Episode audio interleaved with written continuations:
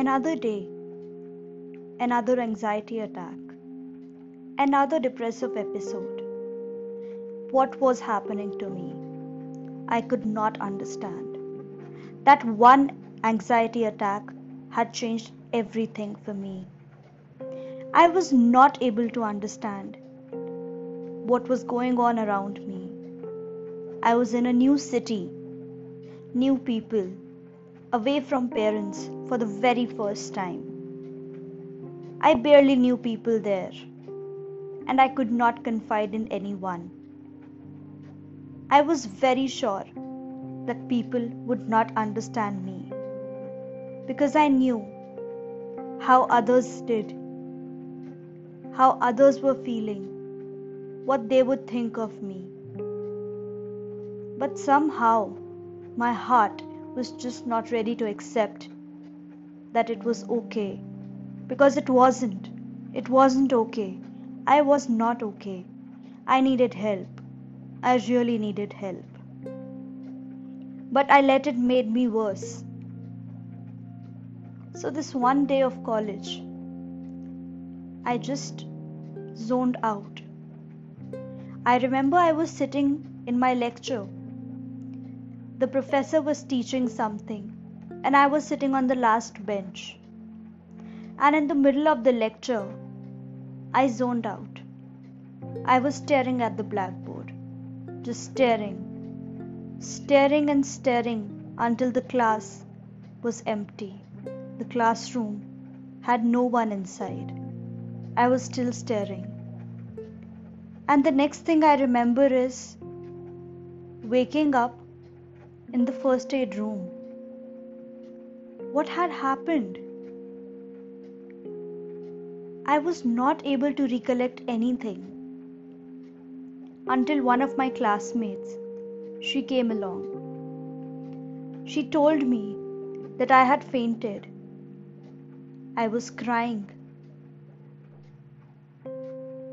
I don't know what made me feel so heavy, but I started crying again. She asked me what was wrong, if I had eaten. Of course, I had eaten. But I really don't know what made me zone out, why I fainted. I was feeling terrible. I decided to go back. No, not home. I decided to go back to the place where I stayed. And mind you, that place was far away from my college. It took me one hour to go, and that one hour, it was rough. Really rough. I went back to my room, decided to write down my thoughts, but I could not write down a word. I was feeling terrible. I just wanted to be alone. I was not able to understand what was going on. I did not eat the entire day. I did not sleep in the night and next day, another new day of college. I was fine, but still scared. What if it happened again? What would I do? People asked me if I was unwell or if something else was wrong, if I was physically not feeling well. But well, who would tell them? It was my mental health. I was mentally exhausted. I was not able to take anything. I was not able to understand anything. And then this happened a couple of times once, twice, thrice. One of these days, I remember I was not able to give a presentation. I was so anxious that I started to cry. It was a presentation I was supposed to give in front of 150 people, but I could not do it. I freaked out. I hated myself for it. Why? Well, because I am a perfectionist. I just want to do everything in a good way, in a good manner, and it should be the best. And if it's not the best, then I think something is wrong with me. And I know To an extent, this is responsible for the way things made me feel. I felt worse. I started hating myself. I could not give one presentation, just one presentation. Why was I getting socially anxious? I was not feeling good at all. I decided to see a therapist. But I was not sure. I remember my parents used to ask me, Is everything okay? You don't talk to us. You don't talk to us much. You seem sad. What is up? I remember my friends calling me up and asking, What is wrong with you? Why have you lost so much of weight? I had nothing to tell them. I was not sure if they would understand what I was going through. It was such a terrible situation for me.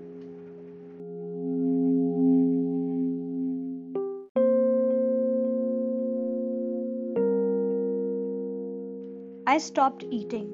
I stopped sleeping. I stopped meeting people. I had no energy to talk to anyone. I tried talking to my parents about it, but they thought it was just a phase. I don't blame them. They never came across such a situation. And being the jolly good person I am, they would never believe that something was wrong with me. So I stopped. I could not afford to see them in stress. Yet I had no other option except going to a therapist.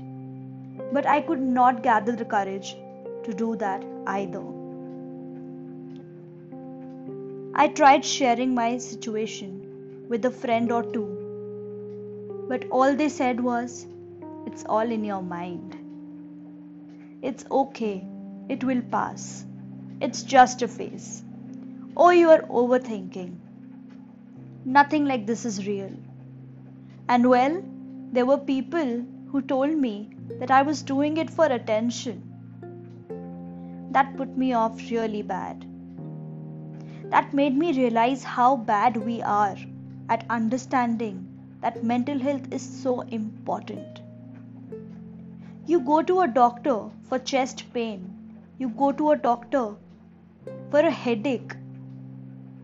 They diagnose you with cancer, AIDS, diabetes, whatnot. But you're afraid to go to a doctor if you're not feeling mentally well? Why? Mental health is still health. You're not afraid of seeking help or medication for your physical conditions. But when it comes to mental health, you want your brain to be strong. You know, it just made me feel like I just needed a break from all of this. I was tired of listening to their reactions.